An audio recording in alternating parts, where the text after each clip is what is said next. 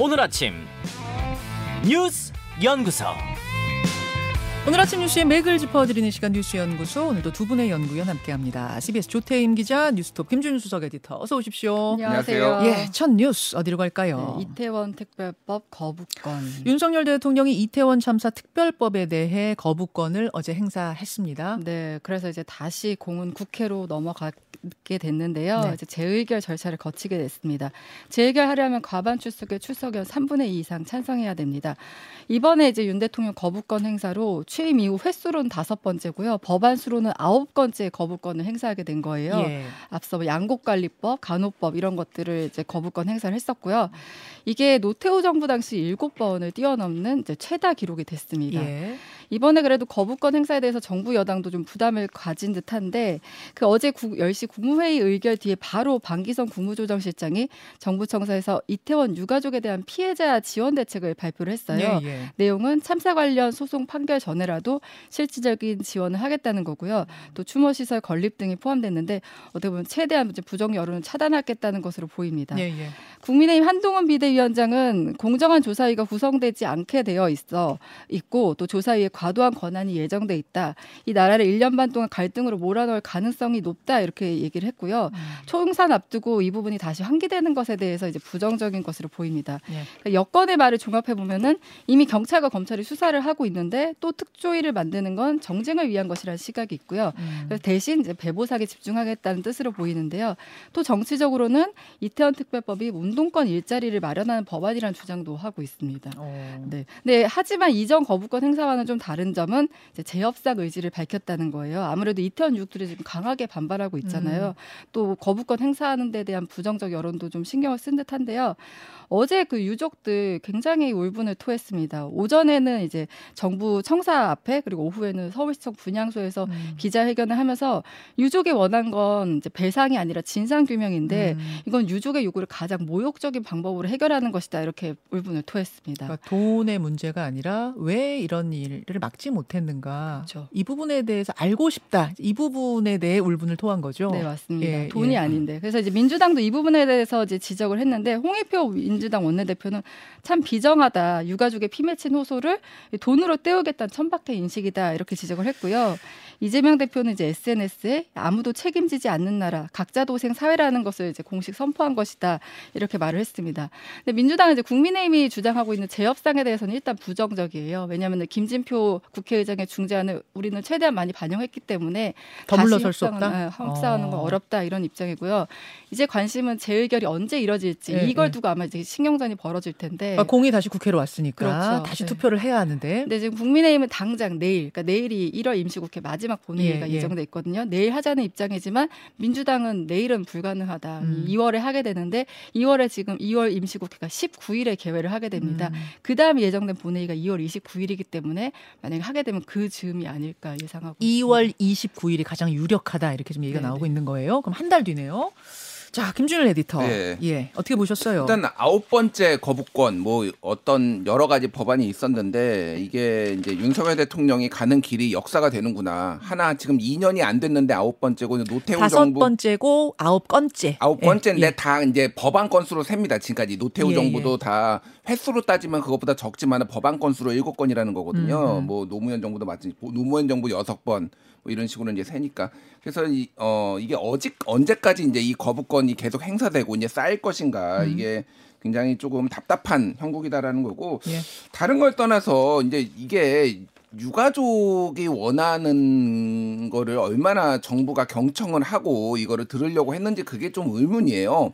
그러니까 정부 입장은 수사 제대로 됐다, 공정하게 됐다, 그리고 더 이상 밝혀질 게 없다라고 지금 계속 얘기를 하고 있는데 받아들이지 못하잖아요, 그거를. 그리고 아무도 정치적 책임을 지지 않고 아무도 사퇴하지 않았습니다. 정말 아이러니한 게 이 정부에서 가장 오래 최장수 장관이 2명 있는데 누군지 아십니까? 행안부 장관. 행안부 장관하고 네. 여가부 장관이에요. 네. 잼버리 사태로 가장 많이 사퇴 요구를 받았고 이 지금 이태원 참사 때문에 사퇴 요구를 받았던 두 사람이 지금 가장 오래 자리를 지키고 있다. 이게 어떻게 보면 불통의 지금 상징처럼 보여 있고 못 믿겠다라는 겁니다. 그래서 이거를 이런 식으로 다 이제 거부권을 행사하고 하는 게 맞는 않느냐. 그러니까 정부, 그러니까 여당에서도 좀 부담감을 느끼니까 재협상이라도 하겠다. 정부에서도 대통령실에서도 이거를 바로 하지, 김건희 여사 특검 법조를 바로 하지 않고 열흘 정도 숙고하는 척 이제 좀 고민을 했던 이런 모습을 이제 보여준 건데.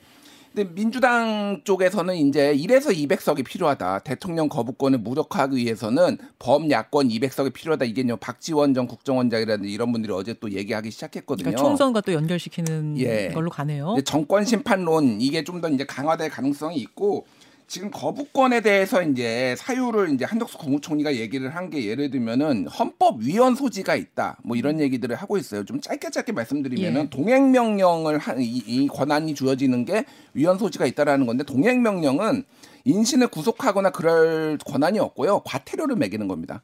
그리고 압수수색을 하는 거는 결국은 요청을 할 수가 있는 건데, 이거는 검찰이 받아들여가지고 법원이 발부하는 거거든요. 이거를 이제 위헌 소지가 있다라고 하는 거는 조금 무리다 이런 얘기가 있는 거고, 특조위 구성이 공정하지 않다라는 건데, 쉽게 얘기하면 국민의힘에서 4명, 민주당에서 4명, 그리고 국회의장이 3명을 추천하기로 특조위가 이제 이게 법안이 됐는데 국회의장 3명이 추천하는 게 이게 결국은 야당목 아니냐 이런 주장이에요. 근데 그럼 어떻게 하면은, 그러면 만약에 국회의장이 예를 들면은 국민의힘이었으면 이런 주장 했겠습니까?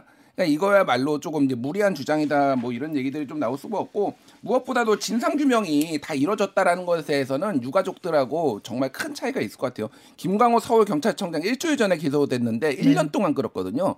그래서 이제 이 특별법 통과되고 이제 논란이 될 것 같으니까 재빨리 이제 검찰에서 기소를 했는데, 이거조차도 이제 믿을 수 없다 이런 분위기가 팽배한 것 같고, 무엇보다도 지원책을 내놓은 것에 대해서 가장 분노하는데, 이게 세월호 때 예를 들면은 유가족들이 돈을 요구했다 이런 식으로 프레임을 만들어가지고 당시 새누리당 지지자들이 그러면서 가짜 뉴스 막 퍼뜨리고 이러면서 이거를 이제 공격하는 수단으로 쌓였는데, 그거를 유가족들이 제일 좀 우려하는 것 같습니다. 그래요. 지금 여당에서는 특조위 구성이 편향됐다. 그리고 권한이 너무 과도하게 주어진 부분에 있어서 위헌 소지가 있다. 이런 이야기입니다. 근데 사실은 앞에서도 언급했듯이 상당 부분 조정이 이루어졌었거든요. 특검 대신 특조위, 시기도 총선 뒤. 그렇기 때문에 사실은 조금 더 이야기를 해보자면 이게 뭔가 협의점을 찾을 수 있을 것 같은 느낌이에요. 그렇기 때문에 이태원 특별법은 어떻게 더 진행이 되는지는 좀 지켜봐야겠습니다. 그리고 다음 투표까지, 재표결까지 한 달이라는 시간도 있으니까. 네. 자, 다음으로 넘어가죠. 네, 민주당 윤 대통령 고발.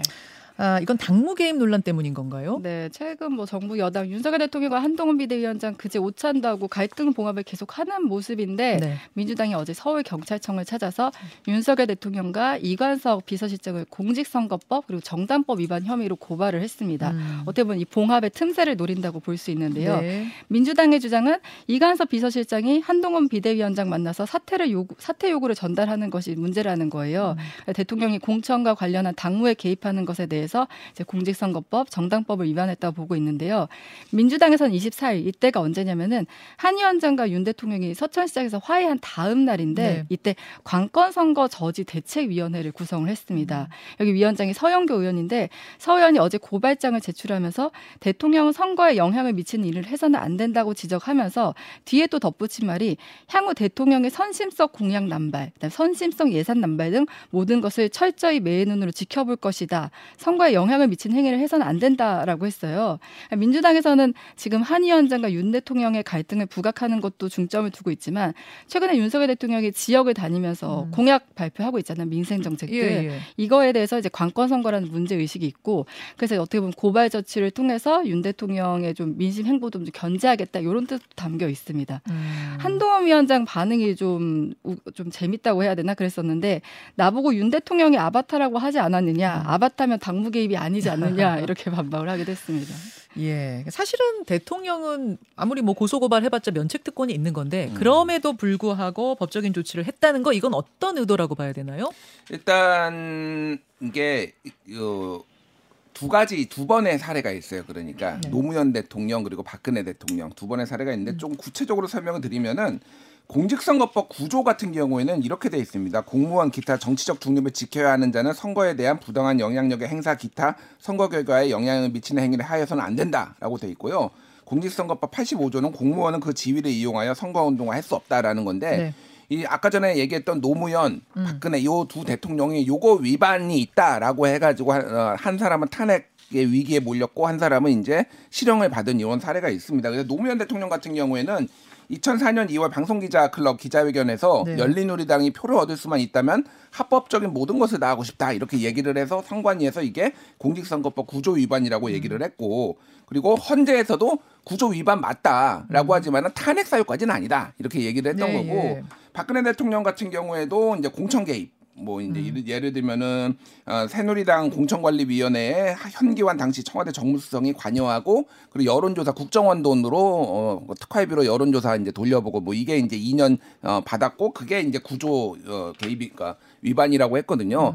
그러니까 이 부분에 있어서는 법적으로 다퉈야 되는 거예요. 이게 그러니까 약간 애매한 부분이 있는데 예를 지금 민주당의 주장은 한동훈 물러나라라고 한 거 자체가 공천의 그 용산주도에 공천을 하기 위한 선거 개입이다라는 거고 지금 뭐 저 국민의힘 입장은 당원의 한 사람인데 당원이 자기 의사 표현도 못해? 뭐 이런 거지 이거에 공천에 개입하려고 한 건 아니다라는 공천이란 말이 나오지도 않았다 지금 그런 네, 입장인 거죠. 그런 거죠. 근데 이제 민주당은 그럼 왜 했냐? 이거는 논란의 소지가 좀 있지만 불구하고 이거에 대해서의 그 동안에 이제 윤석열 대통령이 좀 거의 편법, 불법을 오락가락하는 그 선에서 당무 개입을 무리하게 한 것에 대해서 환기시키고 또 하나는 여당 내부의 좀 분열을 조금 이렇게 일으키는 이런 것들을 좀 환기시키고 네. 뭐 이런 정치적인 조금 뭐 전략이 있지 않냐 이렇게 보는 게 맞을 것 같습니다. 예, 예. 그런가 하면은 오늘 이재명 대표는 신년 기자회견이 있어요? 네, 오늘 이제 신년 기자회견 열어서 4.10 총선에 임하는 각오 등을 밝히게 되는데요. 이날 뭐 회견에서 윤석열 정권 비판하면서 총선에서 이제 민주당 지지해달라 네. 이런 메시지를 낼 것으로 보입니다. 선거제를 아직 민주당이 결정하지 못했는데 어떻게 할지 네. 이 부분에 대해서도 언급이 오늘 있을 것 같습니까? 오늘 나올지는 사실 예상하기 어려운데 사실 이 부분이 가장 궁금한 부분이고 당내에서도 가장 좀 어떻게 보면 갈등 소지가 있는 부분이잖아요. 그리고 오늘이 D-70일이에요. 네네. 이제 70일밖에 안 남았는데 아직도 룰이 안 정해지는 게 이게 정상인가 싶긴 해요. 근데 이게 당장 어떻게 보면 선거 결과에도 영향을 미치고 또 어떻게 보면 개파 간 갈등의 소지가 있기 때문에 이 부분에 대해서는 좀 아직 신중한 입장 보이는 것 같습니다. 오늘도 언급이 안 나올 수도 있다 이렇게 보고 있어요 기자들은? 오늘 구체적인 언급을 하면 이제 또 그게 또 발단의 갈등의 소지가 될 수 있기 때문에 오늘은 좀 지켜봐야 되지 않을까 싶습니다. 예, 지금 관측으로는 2월 중순 얘기가 나오고 있습니다. 설 지나고 직후에 이제 어떤 식으로든 정리를 더 미뤄질 어떤 여지도 없고 그 안에 조금 의견 수렴을 해가지고 어떤 식으로든 결단 내리는 형식. 으로 좀 갈 거다 이렇게 얘기 나옵니다. 알겠습니다. 다음 이슈 가죠. 북한 또 순항 미사일. 북한이 미사일 쏜 지 얼마 안 됐는데 또 쐈습니까? 네, 어제 오전 7시에 북측 서해상으로 전략 순항 미사일을 쏘아 올렸는데 불과 이틀 전에 일요일에도 쐈고요. 그리고 그 앞전에 지난 수요일에도 쐈었습니다. 일주일 사이 3차례나 순항 미사일을 쏜 건데 매우 이례적이라는 평가입니다. 앞서 24일과 28일에 발사한 거는 불하산 3-3I형이라고 밝혔었는데 네. 어제 발사한 것도 그래서 이제 불하산 3-3일 아니겠느냐 했었는데 조금 전에 이제 들어온 속보에 따르면은 조선중앙통신이 화살 2형이라고 밝혔어요. 화산 2형? 네, 화살 2형이라고 밝히면서 화살 2형을 통해 이게 반격 태세를 우리가 확인했다 이렇게 주장하고 있습니다. 그 앞서 두 차례 쐈던 미사일에 대해서는 북한이 120여 분 동안 이제 비행했다고 주장했는데 합참은 이때 비행 거리는 좀 다소 짧았다. 북한이 주장이 과장됐다고 하는데 어제 발사된 순항 미사일 같은 경우는 제 거리를 다 날아갔다고 보고 있어요. 그래서 그렇게 되면 한 최소 2시간 이상 그리고 한 1,500에서 2,000km가량을 비행했다고 보고 있는 건데요.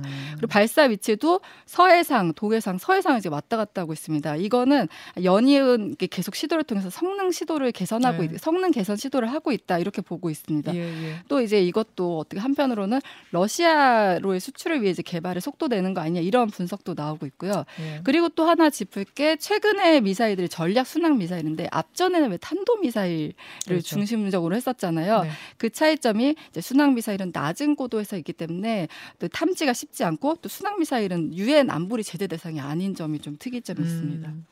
그야말로 전략화의 속도전을 펼치고 있다. 요사이 보면 그런 느낌이 들더라고요. 여기까지 보죠. 수고하셨습니다. 감사합니다. 김현정의 뉴스쇼는 시청자 여러분의 참여를 기다립니다. 구독과 좋아요, 댓글 잊지 않으셨죠? 알림 설정을 해두시면 평일 아침 7시 20분 실시간 라이브도 참여하실 수 있습니다.